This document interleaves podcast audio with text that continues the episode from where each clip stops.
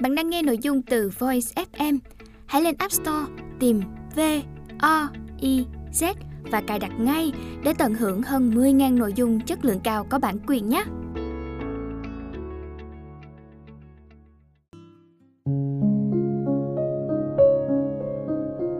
Bạn đang nghe Tuổi 40 yêu dấu tại Voice, tác giả Ellie, giọng đọc Thanh Mai.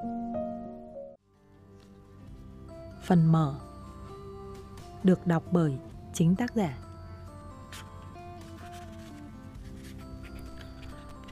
Bốn mươi Giả hát. Những tình địch mới độ trăng tròn sẽ cười khẩy như thế. Bốn mươi Già quá nhỉ. Những nàng ba mươi cũng bần thần, sợ hãi. Nhưng những mụ thật sự đã qua tuổi 40 như tôi Thì thấy chẳng có gì đáng lo. Chẳng phải a quy đâu Nhưng rõ ràng chuyện gì đến cũng phải đến. Chẳng lẽ sợ thì nó không đến sao? Hay lại như nàng nhân vật chính của 20 lần 20, giết bén thằng cháu ngoại bịt đầu mối rằng mình đã ngoại tứ tuần. Có gì đâu mà phải lo, có gì đâu mà phải giấu. Nghề viết lách khiến tôi có cơ hội trò chuyện với hàng trăm phụ nữ qua tuổi 40 vẫn đầy quyến rũ, vẫn hạ sát những tình địch đôi mươi không phải bằng lợi thế tiềm lực tài chính mà bằng chính những bất lợi tuổi tác. Giải Nobel không dành cho người trẻ. Nhớ nhà văn Nguyễn Việt Hà đã viết như thế trong cuốn Cơ hội của Chúa. Tôi đồng thuận và bằng tất cả sự chân thật muốn chia sẻ rằng 40 là khoảng thời gian trong cuộc đời mà phụ nữ nên tự hài lòng nhất về bản thân. Tôi muốn thay họ viết về chính mình, về bạn bè, những người đã, đang và sẽ 40 nhưng không bao giờ già không bao giờ chán mình. Khi 40, bạn có thời gian và cảm xúc để nhớ lại những ngày tươi trẻ hồn nhiên của tuổi sinh viên 20 đã qua. Có những lắng động để thương mình những năm 30 còn loay hoay chọn hướng đi hay tất bật con cái, gia đình mà quên đi bản thân. Và những năm 40 là ngọt ngào, đầm thắm. Tôi đã tự hứa rằng sẽ viết, hứa với các bạn rằng sẽ viết, thâm tâm cũng muốn viết nhưng hệ có chút thời gian, chút bàng làng, lâng lâng, chìm giữa ẩm mì xe chạy và âm âm vọng nhạc không rõ lời, thì lại thần ra bất lực với những câu chuyện trong đầu, hình dung chúng như những mảnh đủ hình, đủ kích cỡ, đổ đầy đầu, đầy lòng mình sau những cuộc trò chuyện luôn luôn chỉ có đàn bà nói và nghe. Muốn nấu nó tan chảy thành chất lỏng để đổ đầy ly lớn, ly bé, bình to, bình nhỏ, cho ai uống ai nhấm nháp thì tùy, chỉ cần rồi cuối cùng cũng nhận ra vị ấm và thơm cho dù có chát đắng khi vừa nếm. Thế cũng đã đủ cho những đàn bà 40 thấy được an ủi, thấy đời bất đằng đẵng. Nhưng cũng chỉ là hứa. Đã hai năm trôi qua, giờ thì không buộc mình viết mà tất cả những chữ cứ tự chảy. Dường như cuộc sống của những phụ nữ sắp bước vào tuổi 40, đang 40 hay vừa qua 40 đều dạng dỡ, nồng nàn, và buộc tôi phải viết về họ để tự hào về họ và chính mình. 40, phụ nữ như một chùm nho đã trải qua những ngày xanh non, ươm nắng, chín sẫm, vừa xuống khỏi cành để bắt đầu ủ men, chứ không phải để héo đi. Thứ men say đầm đượm, 20, 30 không thể nào có được. Thế nên, với phụ nữ, 40 chỉ là mới bắt đầu. Hết phần mở. Tuổi 40 yêu dấu. Không được chán chính mình. Bắt đầu từ người đàn bà sexy bị chồng từ chối Đã đứng lên. Cô ấy đẹp Nét đẹp khỏe khoắn Săn chắc của người luôn vận động Thích vận động Không ngừng vận động. Cao, chân thẳng Da nâu hồng và màu đỏ từ những thỏi son vampire cũng không thể gợi cảm hơn khóe môi cô trong mỗi đêm tiệc. Cô 37 tuổi cách đây vài năm, tuổi ai cũng bảo vận hạn nào trong đời cũng không kinh khủng bằng với một nụ cười nửa miệng. Đời em vận hạn từ sau năm 33, hạn nào bằng hàng ngàn đêm ngủ một mình. Chồng có ở nhà hay không cũng chỉ chơi với con, đọc sách, xem tivi, chơi game Nói chung là, tất cả những việc gì miễn là không phải đụng vào vợ. Hỏi lý do á? Chả lý do gì cả, Chỉ là không thích mà thôi Chả lẽ lại nhảy lên Vì chồng vẫn nộp tiền đầy đủ, Vẫn chăm con hơn chính mình, Vẫn coi nhà như một nơi để tự hào là tổ ấm Chỉ mỗi tội không đụng vào vợ, Vì không thích nữa Đã tìm đủ cách, Đã ngọt nhạt năn nỉ lại lục rồi giản dỗi Thậm chí đòi ly dị Nhưng ra tòa Chẳng lẽ nói lý do Anh ta kiên quyết không đụng vào tôi Và 5 năm trôi qua 5 năm khá nhiều đàn ông lướt qua trong những cuộc tình một đêm hay vài đêm. Không quay trở lại vì biết rõ chỉ thấy những uất ức trong mỗi lần chạm đến làn da mượt của đôi chân thẳng ấy. Cũng có thằng thích quay trở lại vì tiếc quá, sao lại phí vậy? Nhưng em thì chỉ thấy muốn cắn cấu chính bản thân mình sau những cuộc làm tình chưa tham gia đã chỉ thấy ê chề Chúng làm em thấy mình càng vô giá trị trong mắt cả đàn ông lẫn bản thân. Em không nhắc đến tự yêu trong những lần như thế. Năm năm chỉ làm em vật vã trong giản vặt với một câu hỏi Mình đã có lỗi gì? Và cô ấy ăn chay, đi chùa, tập yoga cho đến năm 39 tuổi. Những năng lượng của đàn bà ngấp nghé 40 chuyển xuống những luống đất dần trổ cây nảy mầm. Cô làm vườn, tập yoga, chỉ tập trung cho những tư thế dẻo mềm để cơ thể sau một ngày dài buông xuống giường là chìm sâu vào giấc ngủ. Có lúc cô bảo mong mình già đi thật nhanh. Lặng lẽ, cái khóe môi cong vênh làm chết bao đàn ông dần dần trễ xuống. Kể lại về những ngày ấy, cô bảo ai nói không cần sách, đàn bà vẫn sống khỏe, sống đẹp. Với cô cũng đúng nhưng mà cũng sai. Sống khỏe đấy, đẹp đấy Nhưng nhạt nhẽo và trống rỗng lắm. Người đàn ông từ chối cô ấy Vẫn đêm đêm hôn các con Vẫy tay chào vợ đầy lịch sự Và biến vào phòng ngủ nào đó Trong dãy nhà mênh mông đẹp từng góc. Cho đến một ngày Cậu con trai 14 tuổi sững sờ trước màn hình download Papa đang dùng dở mà quên sign out Partner chat sex với gã đàn ông từ chối cô vợ sexy bị từ chối ấy. Chắc cũng chỉ trạc tuổi thằng bé. Cũng cơ bắp cuồn cuộn lên sau lớp đồ thun mỏng mảnh. Màn hình video call hiện rõ gương mặt cậu con trai. Đủ để đầu bên kia thông minh mà tắt ngay màn hình. Vừa lúc người mẹ bước vào, hoảng hốt vì chỉ thấy con mình vừa như qua một cú sốc kinh hoàng nhất. Tại sao em lại mất đến 5 năm để triệt tiêu đủ mọi cung bậc cảm xúc của mình. Tại sao em lại ngu đần đến mức không hiểu chuyện gì đã xảy ra hả chị? Tại sao em không đủ thẳng thắn và bao dung để nhìn ra đâu là sự thật, để tự mình sống cho ra sống trong 5 năm qua? Tại sao em lại chấp nhận sự từ chối của hắn? Tại sao chỉ vì hắn lệch lạc mà em phải chán chính mình? Giờ thì lại có thể gặp nàng vui vẻ shopping với bà chị gái Cùng con trai đạp xe mỗi buổi chiều ven sông. Tối đến chuyện trò thầm thì qua Viber với ai đó Và nụ cười lại kéo cái khóe môi chết người ấy lên cao. Mỗi phụ nữ nào để cuộc sống trôi đi trong giản vặt Nặng nề, đau xót Tôi đều thấy tiếc thay cho họ. Dù không phải bạn bè hay người thân Mỗi ánh mắt lấp lánh niềm vui hay nụ cười hạnh phúc của bất kỳ phụ nữ nào cũng làm tôi thấy mềm lòng. Vì đã là phụ nữ, chẳng ai không có một nỗi buồn nào. Nhưng mỗi khi thấy những phụ nữ chấm dứt sự buồn khổ, nhận ra cần phải sống khác đi, cần phải làm gì đó để thay đổi những sản vật nặng nề đang diễn ra, tôi đều thấy tự hào và chiều mến. Vì khi ấy, họ nhận ra nội lực, có niềm tin và tự biết cần phải yêu thương, tôn trọng mình. Tôi luôn và sẽ mãi biết ơn người đã dạy mình điều đó bằng những việc làm cụ thể nhất, đơn giản nhất. Như việc chọn một chiếc tách thật đẹp cho cốc trà mật ong hay cà phê sữa buổi sáng. Như việc kỹ lưỡng đánh răng mỗi buổi tối.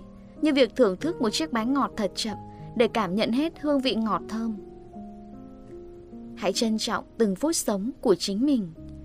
Mỗi khi thấy một người đàn ông trân trọng phụ nữ, lại thấy mình may mắn vì đã không có giới tính khác. Không phải là phụ nữ Đã là một thiệt thòi đáng kể Khi đã là phụ nữ, đừng cho phép ai có cơ hội từ chối mình. Và không thể vì bị từ chối mà khép mình, coi như đã về hưu non, và cơ thể của mình cũng bắt nó phải khép cửa. Đàn ông có thể chán, từ chối và ruồng bỏ phụ nữ, nhưng bản thân phụ nữ thì không nên, không được làm điều đó với chính mình. Không được buông xuôi vì mình là phụ nữ.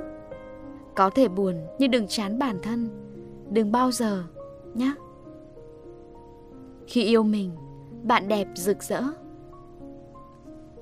Niềm tin Còn tin là còn yêu chính mình. Mùa của đèn và những quả trâu là mùa xôn xao và rực rỡ, mùa đáng sống nhất trong năm của những tín đồ phủ phiếm, tiệc tùng, mua sắm. Mùa bắt đầu từ cuối tháng 11, từ những trung tâm mua sắm lớn nhất, trang hoàng lộng lẫy, bắt mắt, đến những quán ăn nhỏ nhất có một chút trang trí khiêm tốn. Tất cả đều dạo rực Noel. Mùa sát Tết Tây, rồi Tết ta, mùa ai cũng bận như điên. Nhưng chỉ cần một giai điệu nho nhỏ là thấy muốn quăng hết công việc để xuống Sài Gòn là quận nhất ấy, lựa qua những con đường dạng dỡ đèn, đong đưa quả trâu, đèn đủ loại, nhấp nháy sáng, đủ màu, li ti có, thành mảng lớn lộng lẫy cũng có, nhưng màu hoa lá kiểu gì cũng là đỏ trạng nguyên và xanh, là lấp lánh nhũ bạc. Vậy mà đã 5 năm. Khi cánh cửa hàng bé tí xíu cùng những tấm thiệp vẽ tay ra đời ở ngách nhỏ trên con đường yên tĩnh đẹp nhất Sài Gòn. Anh đã là khách hàng đầu tiên, nghịch ngợm hỏi chúa Hải Đồng, khi ấy dùng tã giấy hiệu gì nhỉ? Cô nhớ chuỗi cười giòn giã của cô bé 18 tuổi. Sao lại có anh chàng hài hước đến vậy là vào con đường yên tĩnh này? Rồi khách đầu tiên trở thành khách quen, vì ở đây có những khoảng lặng, vì có đồ uống ngon và rẻ và có cô chủ sở hữu cặp lông mày tự nhiên đẹp như vẽ. Anh đã giải thích tình bơ như thế khi bạn bè cô chủ hỏi anh là ai, chẳng ngày nào vắng mặt. Khi tất cả các cửa hiệu trang trí Noel cũng là anh bảo cô đừng dùng quả trâu nhé. Quả trâu chỗ nào cũng có rồi, chỉ cần những quả thông này. Thông xịn từ Đà Lạt anh cất công mang về, thắt những dây nơ nhũ bé tí xíu treo từ trên trần xuống là xong. Có buổi tối, bị nhóm khách lừa đảo nhờ đổi đô la rồi rút trộm toàn bộ số tiền ở quầy. Cô chủ nhỏ khóc như mưa, khóc vì tiếc, vì buồn tủi khi lòng tốt không được đặt đúng chỗ. Rồi bỏ mặc cửa hàng, bỏ mặc những người đang chọn thiệp, gục đầu lên bậc cầu thang đá đằng sau nhà mà khóc và gọi cho anh. Anh bảo đang ở xa, xa lắm, gọi về thôi, Nói chuyện toàn linh tinh, Rồi bất chợt hỏi, Tụi mình tra bao nhiêu quả thông cho cửa hàng? Cô chủ nhỏ ậm ừ Hình như 16 Vì cứ một ô trên trần nhà Là một quả trâu. Anh phá lên cười 15 thôi, Cái ô trên đầu em là quầy tính tiền, Không treo. Và cô nhận ra, Anh đã chạy ngay đến, Đang đứng ở đó, Huyền thuyên với đủ chuyện, Chỉ để cô cười mà tạm quên đi chuyện bị lừa rồi anh thấm miếng bông rửa nước muối cho vết xước trên trán cô. Đời sống là thế. Phải có cả hỉ nộ ái ố. Làm sao chỉ toàn niềm vui? Bị người dưng lừa đảo Ừ thì buồn. Nhưng cũng là chuyện thường thôi. Chỉ đau như vết xước này này. Nếu bị người thân Bị bạn bè lừa lọc, tổn thương Khi ấy mới là vết chém lớn. Lành rồi vẫn có sẹo. Em cứ để dành nước mắt đi. Khi ấy có khóc cũng không muộn. Rồi anh đi xa, xa Sài Gòn, xa cô, xa những đêm dạng dỡ đèn, lung linh quả trâu lấp lánh, xa cả những quả thông giản dị hiền hòa. Mùa lại mùa, hết khóa học này đến khóa học khác, hết tấm bằng này đến tấm bằng khác, chỉ để nhập cư được vào một đất nước bình yên. Anh có lẽ đã quên hẳn Sài Gòn 12 tháng ra sao, nói chi một tháng mùa Giáng sinh. Nơi ấy có điều gì hấp dẫn anh đến vậy? Cô nào biết gì nhiều ngoài những lời anh kể, Trong những lá thư đầu tiên về sau thưa dần. Chỉ biết ở đó chừng 5-6 giờ chiều, Các cửa hiệu đã đóng cửa, Thành phố không đèn, Người thưa vắng lắm. Sài Gòn một mét vuông chơi 9 người. Còn ở đây, Có khi 9 cây số vuông chẳng có ai. Có người bảo rằng anh vẫn giống độc thân. Người thì bảo anh đã có gia đình với một phụ nữ bản xứ. Cô cố công liên lạc, Nhưng rồi lòng tự trọng đã nhắc nhở rằng Chỉ có sự nỗ lực và cố gắng của mình Không thể giữ được sợi dây lỏng lẻo Khi ở quá xa nhau. Rồi chính những mong đợi cũng nhạt dần. Bạn có thể chờ đợi với niềm tin của một cô gái 20 trong bao nhiêu năm? Cô không biết đã bao lâu rồi, Cô không tự hỏi mình điều đó. Buồn bã, Cay đắng, Tất cả rồi cũng nhường chỗ cho nhạt nhòa. Nhưng cô luôn nhớ đến anh Khi nhớ đến mùa của đèn Và những quả trâu. Cái cửa hàng xinh xinh năm nào Đã chuyển sâu vào trong ngõ, Nhường chỗ cho một quán anh nhanh Để khách nước ngoài dừng chân, Để họ có thể vừa ăn một tô cháo nhỏ, Vừa ngắm cái phiên bản không thành Của nhà thờ Đức Bà Paris, Ngắm những con bồ câu bụ bẫm Trao lên đậu xuống Và nói, giống châu Âu quá. Rồi họ vào mua những tấm thiệp cô tự làm. Tự viết lên đó rất nhanh Mà sạc bưu điện gửi đi đâu đó Chắc là về nhà cho những người thân Như anh đã từng nói Em ngồi một chỗ Còn những tấm thiệp của em Thì đi khắp toàn cầu Khách quen cũng vẫn tìm đến Họ toàn là những người hạnh phúc và tốt bụng Tìm mua để chuyển cho người mình muốn tặng những niềm vui bất kể ngày nào trong năm. Quanh năm, niềm vui đong đi sẽ được trao lại. Cần gì mua? Cô không đếm được mình đã làm ra, đã chuyển đi bao nhiêu tấm thiệp. Chỉ luôn giữ lại một tấm duy nhất không bao giờ bán. Tấm thiệp không dinh dong nhạc chuông, không rực rỡ màu Giáng sinh. Chỉ có gương mặt phát bằng trì than. Qua bao nhiêu ngày tháng không gặp, vẫn in hẳn trong tâm trí. Gương mặt anh và nụ cười khi buộc những quả thông bằng dây nhũ bạc.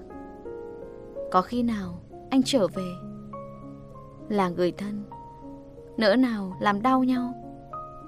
Là người thân, sao nỡ để niềm tin của tuổi 20 mãi chỉ là những ảo tưởng không bao giờ đúng? Để qua tuổi 20 là dễ hoang mang, niềm tin mà dễ nhẹ tan như thế sao? Mẹ cô thở dài, sao mà con cứ ngây ngô mãi vậy?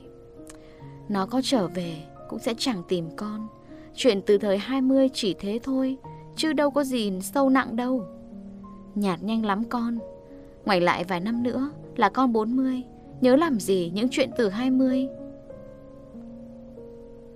Nhưng đàn bà đến 60 như mẹ cô Có thể vẫn chỉ nói thế thôi. Chứ niềm tin muốn đặt được vào đàn ông Có khi nào nhạt đi Vơi đi đâu. 40, 20 lần tuổi 20 lặp lại cái gì cũng có thể mất. Nhưng niềm tin phải còn. Không thì có lý do gì để sống tiếp mà mong chờ. Thế nên cứ tin và mong chờ ấy Là cho chính mình Chứ không phải cho người đã mịt mù chân trời nào đó. Còn tin là còn yêu chính mình. Niềm tin giúp người ta sống qua nhiều năm Mà không nhận ra mình đã 40 tuổi.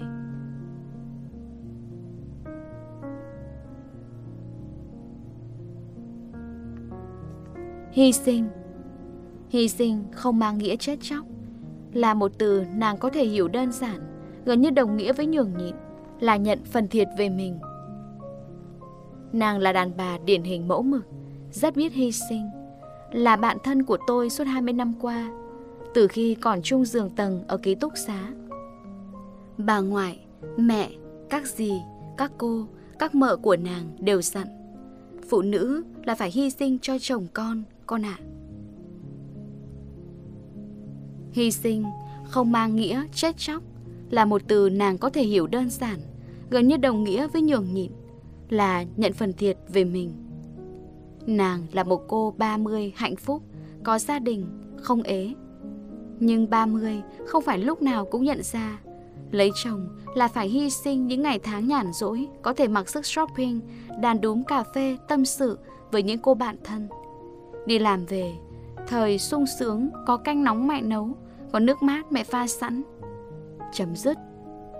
Ngày trưa chồng, chẳng có sinh nhật nào của bạn bè mà vắng mặt, chẳng có bộ phim nào đang hot có thể bỏ qua. Khi có chồng, chưa hết giờ làm việc, chồng cứ nhắn tin có đọc một chữ về là cắm cổ chạy ngay khỏi công sở, viện đủ mọi lý do, dù sếp có khó chịu, đồng nghiệp có lườm nguyết, Hy sinh cũng là từ chối những khóa huấn luyện nghiệp vụ ở nước ngoài dài hạn, từ chối làm thêm giờ, và những cơ hội thăng tiến cứ tuột dần khỏi tay. Rồi nghỉ hẳn ở nhà để tự kinh doanh cho có thời gian chăm sóc gia đình. Hy sinh là như thế. Mà chưa hết đâu, công việc chỉ là chuyện ngoài thân. Chuyện đáng nói hơn nữa là có con, bụng nàng sồ ra sau thai kỳ ậm ọe, tóc tai vẫn ngược xuôi, cả ngày chẳng ngó đến cái gương. Cho con bú thì phải ăn, phải tẩm bổ, dù biết người có lên cân vù vù cũng đành chịu. Hy sinh nhan sắc để thành mẹ hiền, vợ đảm là chuyện dễ nhận thấy và nàng quá đỗi tự hào. Cứ nhìn mà xem, mẹ sinh con xong không cho bú, quảng con cho bà vú, đi tập gym lấy lại vóc sáng, đảm bảo bị coi là thứ mẹ ích kỷ, thứ mẹ không biết hy sinh. Nàng thì khác, mất ngủ triền miên vì con đau ốm quấy khóc, sắc đẹp còn dâng hiến thì sức khỏe cũng nào có giữ làm gì. Rồi con càng lớn lên, những nhu cầu của nàng càng thấp xuống, nhỏ đi. Mình có mặc áo cũ, mang giày cũ cũng chẳng sao. Để cho con có tấm áo mới, được học ở trường tốt hơn, cho con đi nghỉ xa hơn, vui hơn. Bữa cơm dù có giá cả leo thang, kinh tế có khủng hoảng, vẫn cứ phải đủ chất, có những món chồng thích, con thích. Chả có phụ nữ tuyệt vời nào lại gắp miếng ngon nhất tự bỏ vào bát mình. Thấy chồng con ngon miệng là vui. Ở gần nàng, đàn bà chăm chỉ như tôi vẫn thấy mình ích kỷ hơn nhiều quá. Rồi nàng sửa nhà sửa cửa, mua thêm căn hộ mới, mở rộng cửa hàng. Niềm vui là hàng ngày thấy chồng con được đầy đủ, thoải mái. Sự hy sinh ngọt ngào ấy cũng được đền bù bằng đầm ấm gia đình. Cho đến một ngày đẹp trời, nhận một email lạ. Loài hoài mãi mới mở được cái file đính kèm vì dùng chương trình Word mới mà cái máy PC tậm tịt của nàng vốn chỉ dùng để gõ đơn của khách, không đọc được.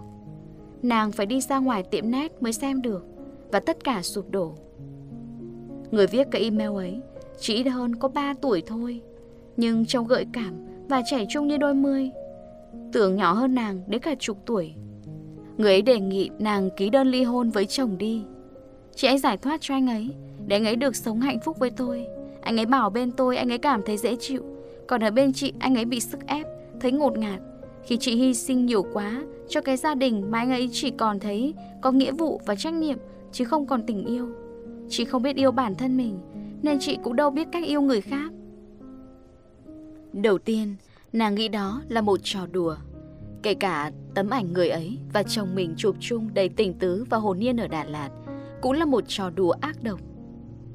Nhưng khi anh ấy tái nhợt mặt mũi và gật đầu thú nhận cái email kia là sự thật, thì nàng quỵ xuống.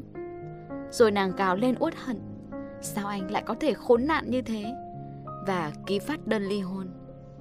Nàng muốn tống nghe cái thứ rác rưởi vô ơn và bạc bẽo ấy ra khỏi tầm mắt. Nàng đã bị mê mụ bởi quan điểm hy sinh đầy ngớ ngẩn và man dợ Á Đông. Và phải sửa sai ngay lập tức. Nàng cắt tóc, mua một loạt quần áo, túi sách, giày dép mới. Nàng cho thuê cửa hàng, cho thuê căn nhà rộng. Ba mẹ con chuyển đến một căn hộ nhỏ hơn. Tiền cho thuê cửa hàng, cho thuê nhà, đủ để chẳng cần phải lao động khổ cực nữa. Nàng đi du lịch, mua những thứ mình thích và hay nói rằng cảm ơn sự bội bạc của chồng cũ, sự chơi cháo của tình địch cũ. Không có họ, nàng đã chẳng có ngày hôm nay. Nếu không có họ, chắc nàng cũng vẫn cắm đầu nhấm nháp những ngọt ngào, ngây ngất, tự hào vì được hy sinh. Nếu không có họ, nàng chẳng biết thế nào là tận hưởng, chẳng biết thế nào là tự chăm sóc mình. 30, quyết định nhanh, không nghĩ gì đâu. Cho đến khi 40, nàng căm giận tất cả những ai vẫn ca ngợi sự hy sinh của phụ nữ. Bước thẳng từ thái cực này sang thái cực khác, từ hy sinh mù quáng sang cực đoan và yêu chiều bản thân tối đa. Bạn tôi là điển hình của nhiều, rất nhiều phụ nữ khác, chỉ đến tuổi 40 mới nhận ra rằng hy sinh tuyệt đối chưa chắc đã mang lại hạnh phúc cho cả mình và người khác, mà ngược lại. Những óng ả trải chuốt hiện tại chỉ làm bạn tôi đẹp hơn nhưng không hạnh phúc hơn. Thì thoảng vẫn hẳn rõ sự nanh nọc trong ánh mắt, cử chỉ, lời nói. Dường như nàng đẹp hơn, chỉ để trả thù những năm tháng đã hy sinh mà không hề giữ được gia đình ấm áp. Vẻ đẹp ấy không dành cho chính bản thân nàng và những người yêu thương nàng. Nhưng bản tính luôn muốn được chăm sóc và yêu thương, sẵn sàng hy sinh cho người khác của nàng sẽ không bao giờ mất đi. Tôi chờ đến khi nàng biết tiết chế sự hy sinh ấy hài hòa với việc chăm sóc chính mình, để có thể gặp được người trân trọng và mang lại hạnh phúc thật sự cho nàng. Tình ảo đổ vỡ thật Ảo hay thật gì Cũng là không còn tin nhau Chủ nhật tôi hoãn chuyện dọn dẹp nhà và nấu ăn. Đi qua nhà một cô bạn Vừa nộp đơn ly hôn tuần rồi. Không phải để an ủi Vì thấy trên Facebook cô không hề buồn giàu, bấn loạn Hoặc hoang mang cay đắng Như phần lớn những người đứng trước quyết định thay đổi lớn đến vậy. Cũng không phải do tò mò Vì tôi quá biết nguyên nhân từ lâu Vợ chồng cô đã không còn cần đến nhau. Cuộc hẹn ghé thăm chỉ như một cái choàng vai Mang theo quà sinh nhật cô Tuần qua tôi đã gói mà không thể ghé. Định đến chỉ để không nói Cô cũng hiểu rằng Dù hôn nhân tan vỡ hay lành lặn Thì tôi vẫn coi cô như hàng chục năm về trước.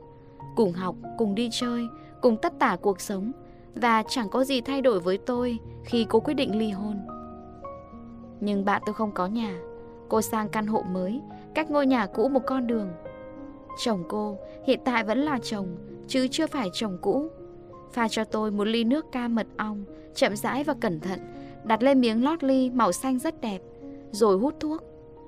Người đàn ông có đôi mắt biết nói, Hiện là giảng viên đại học, Thông hiểu kiến trúc và mỹ thuật. Không cần hỏi, Tôi có biết chuyện họ đang đối diện không? Chẳng ra buồn bã, Cũng chẳng ra cam chịu, Càng không tỏ vẻ uất ức hay ngán ngẩm. Chỉ rít hơi thuốc dài Và bảo tôi, Chắc em phải chờ lâu đấy. Vì cô ấy đang dọn đồ qua. Nhà bên đó đang quét lại sơn Nên phải trông thợ. Hay là em uống nước xong thì qua đó? Tôi hỏi ngay, Không muốn vòng vo. Hai người suy nghĩ kỹ chưa? Có gì đâu mà phải nghĩ nữa. Khi cô ấy đã yêu người khác đến mức như vậy, Thì chuyện sống chung giữa tụi anh chỉ thêm nặng nề. À Vậy là không hợp nhau. Cái nguyên nhân nhàm chán và sáo rỗng Mà các cặp ly hôn thường sử dụng được cụ thể hóa thành vụ chat chít trên Facebook của bạn tôi trước đây. Chuyện xảy ra đã 2 năm Không lâu, không mau Nhưng vẫn là kết quả không thể tha thứ Hoặc quên đi. Em tưởng chuyện đã xong Anh đã nói bỏ qua Sẽ bắt đầu yêu vợ lại Như một người hoàn toàn khác cơ mà. Tôi vớt vát một câu Cũng không ra ngạc nhiên Cũng chẳng ra trách móc Chẳng dám bỗ bã hài hước châm chọc như ngày thường với câu, Đàn ông éo gì như thế? Ghen với chuyện ngoại tình tư tưởng của vợ Thì có mà ghen cả đời. Là anh nói thế, Khi nghĩ họ chưa bao giờ gặp nhau, Chỉ là tình ảo. Nhưng từ ảo nó đã sang thật hay không chẳng biết nữa. Chỉ biết sự chán ngán, nặng nề Và không còn tin cậy nhau thì rất thật. Nên thôi, Cô ấy cũng muốn vậy. Câu này được chốt thêm Cho kiểu tiếp đón ân cần Nhưng không thân mật. Khiến tôi phải đứng lên đi tìm bạn mình ngay. Thoát khỏi cuộc đối thoại với ông chồng sắp thành cũ của bạn. Biết làm sao khi mình không có khả năng biện hộ, Cũng chẳng thể đồng thuận với những kết án rành rành, Đúng về lý Và có khi cả tình. Thôi thì tránh là hơn. Ảo, hay thật? Trên đường đi, không cố tình, Mà tôi cứ nhớ về cô ấy 20 năm về trước. Một sinh viên khoa trung văn chăm chỉ, Nghiêm túc và luôn luôn đứng đầu lớp. Nhiều chàng khoa khác theo đuổi kết thân, Cô chỉ hòa nhã trò chuyện, Chứ không hề siêu đổ vì ai. Cho đến khi gặp anh chồng hiện tại Là sinh viên mỹ thuật. 5 năm sau họ cưới nhau 10 năm hôn nhân trôi qua Với hai đứa con nghịch ngợm, khỏe mạnh, Học giỏi như mẹ Và khéo tay như bố. Sau hôn nhân chừng ấy năm, Yêu nhau còn tha thiết đàm thắm thì hiếm, Nhưng hòa thuận cùng nhau là đủ mừng. Thì thoảng chúng tôi qua nhà nhau ăn tối, Cùng nhau cho lũ trẻ đi nhà sách, Không thấy gì bất thường. Một ngày mưa rầm rề 4 năm trước, Cô chạy qua nhà tôi, Chân còn mang đôi dép đi trong nhà. Tóc ướt lướt thướt, Mắt ợn nước chứ không phải nước mưa. Anh ấy chơi chứng khoán Với hùn hạt làm ăn gì ấy, Lỗ nhiều lắm rồi đi vay. Giang Hồ vừa tới nhà mình, Tiền nhiều quá làm sao mà trả? Không trả thì chúng nó nói Không tha con mình Và cũng như bao phụ nữ Việt Nam khác Rồi bạn tôi cũng phải gồng lên vay mượn trả nợ cho chồng để gia đình yên thân. Sóng gió bắt đầu từ đấy, phiền não giận hờn cũng bắt đầu từ đấy. Vấn đề lại quay về niềm tin. Sao mà tin nhau khi chỉ vỡ nợ mới biết chồng mình đang làm gì? Mà không tin thì sống với nhau sẽ rất buồn. Cứ mãi buồn bã tích tụ thì người ta phải đi tìm chỗ chút. Và chỗ chút ấy của bạn tôi là một đồng nghiệp ở xa. Họ trò chuyện, chia sẻ qua Facebook, sau đó là điện thoại. Không lâu sau thì chồng bạn này và vợ bạn kia đều phát hiện ra. Dòng bão lần hai lại đổ xuống, rồi tạm yên. Cả hai đương sự trở thành bị cáo được tuyên án treo. Ai về nhà nấy và bắt đầu thời gian học tập. Như đến đây thì tôi đã tìm ra căn hộ mới của bạn. Cô đang chùi rửa một bình hoa bằng gốm còn mới nhưng rất bụi. Cậu ngồi đi, mình dọn một tí xong thì đi cà phê. Và cô ấy kể rằng chuyện tình ảo trên Facebook ấy đưa lại một kết cục thật. Một sự tan vỡ thật. Vì sao à? Không phải vì cơn say nắng ở xa kia. Anh ta cũng đã về nhà mình, trở lại thành bố ngoan trông giỏi rồi. Nhưng cảm xúc tưởng chừng là ảo, giúp cô ấy nhận ra mình vẫn có nhu cầu được yêu thương thật, chia sẻ thật, chứ không phải mong chờ được tha thứ. Và chồng cô thì chỉ nhận ra những cơn say nắng của vợ mà không nghĩ tới nguyên nhân bắt nguồn. Sau hai lần rông bão thì mối quan hệ của cả hai chỉ thêm những uất ức và căng thẳng chứ không cải thiện được gì. Ngoại tình tư tưởng thì ảo, an ủi nhau hay chia sẻ cũng cứ cho là ảo. Nhưng sự chán ngán với người đang sống chung là thật. Không đàn ông đàn bà nào chấp nhận chuyện đó. Mà bản thân thì cũng có lúc thấy mình như thế là đáng bị lên án. Nhưng phần lớn là phản kháng âm thầm, Không mong chờ được tha thứ. Cuối cùng thì thấy mình nên thoát khỏi một không gian tủ ngục bức bối, Để người kia cũng vậy. Nên bạn tôi viết đơn ly hôn. Đồng ý là Facebook ảo.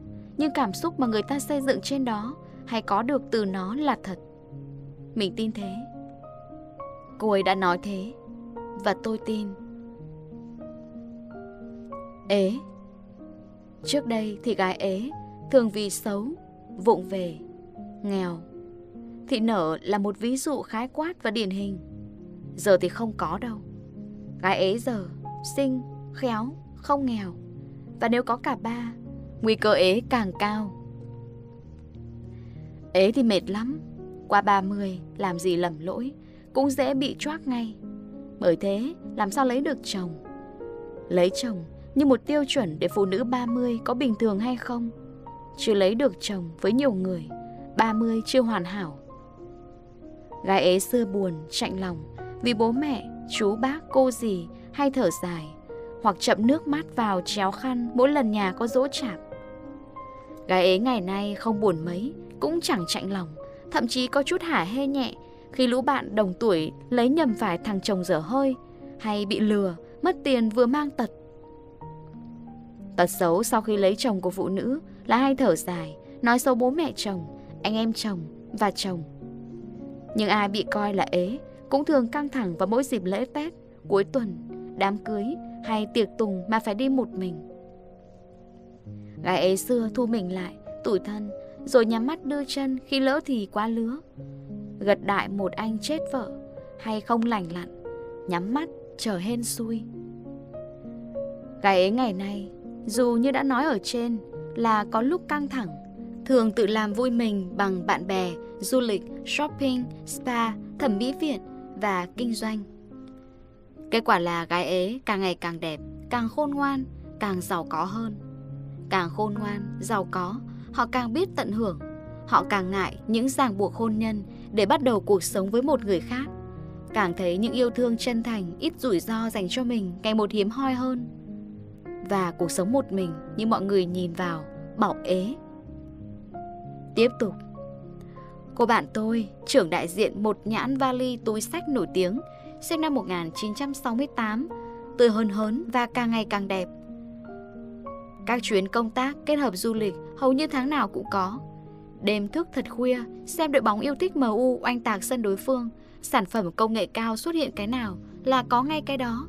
Nhà cửa tơm tất, thu nhập cao, sức khỏe tốt, chu đáo và tình cảm với tất thảy bạn bè, người thân, gia đình.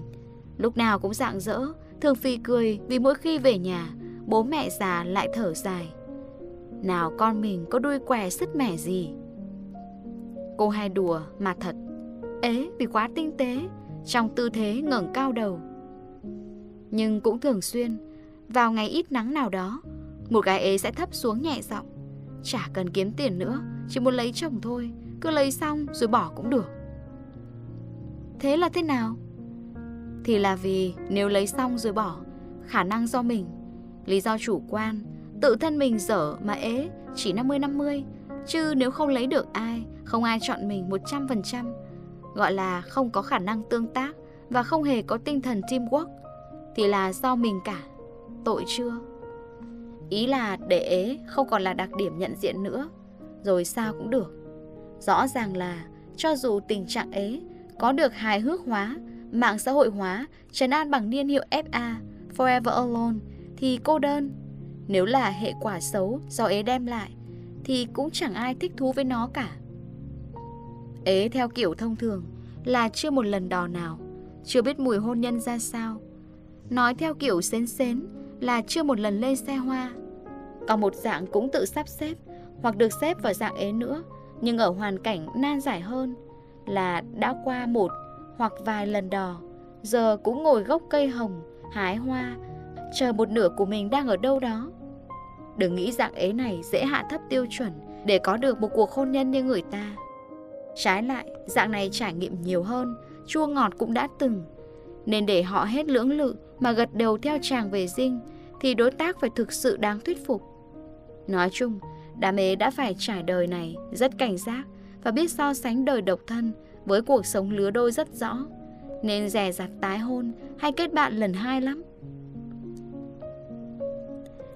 Họ bảo thả ế còn hơn lập lại sai lầm trong việc chọn người như lần một.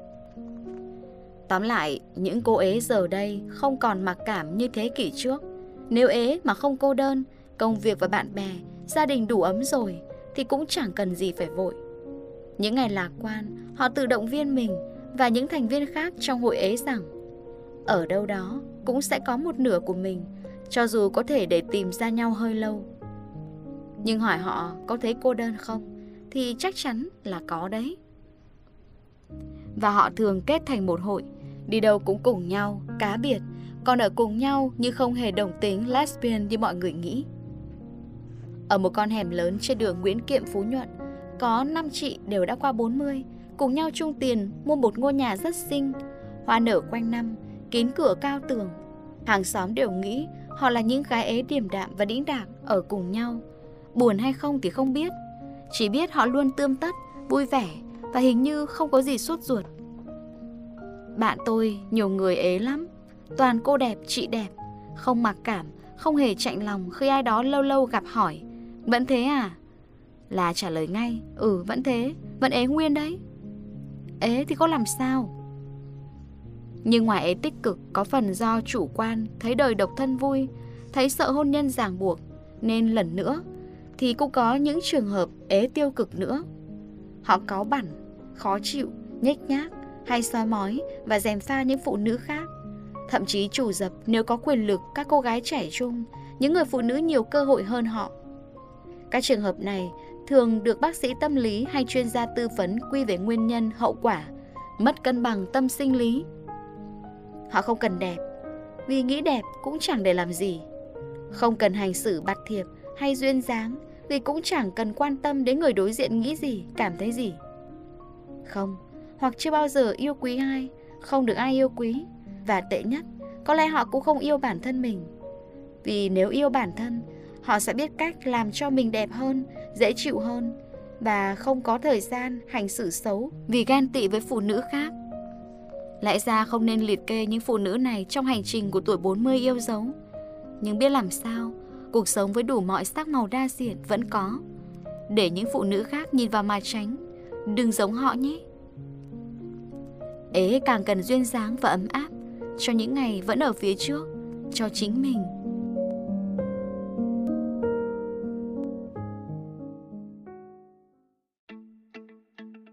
Bạn đang nghe nội dung từ Voice FM. Hãy lên App Store tìm V O I Z và cài đặt ngay để tận hưởng hơn 10.000 nội dung chất lượng cao có bản quyền nhé.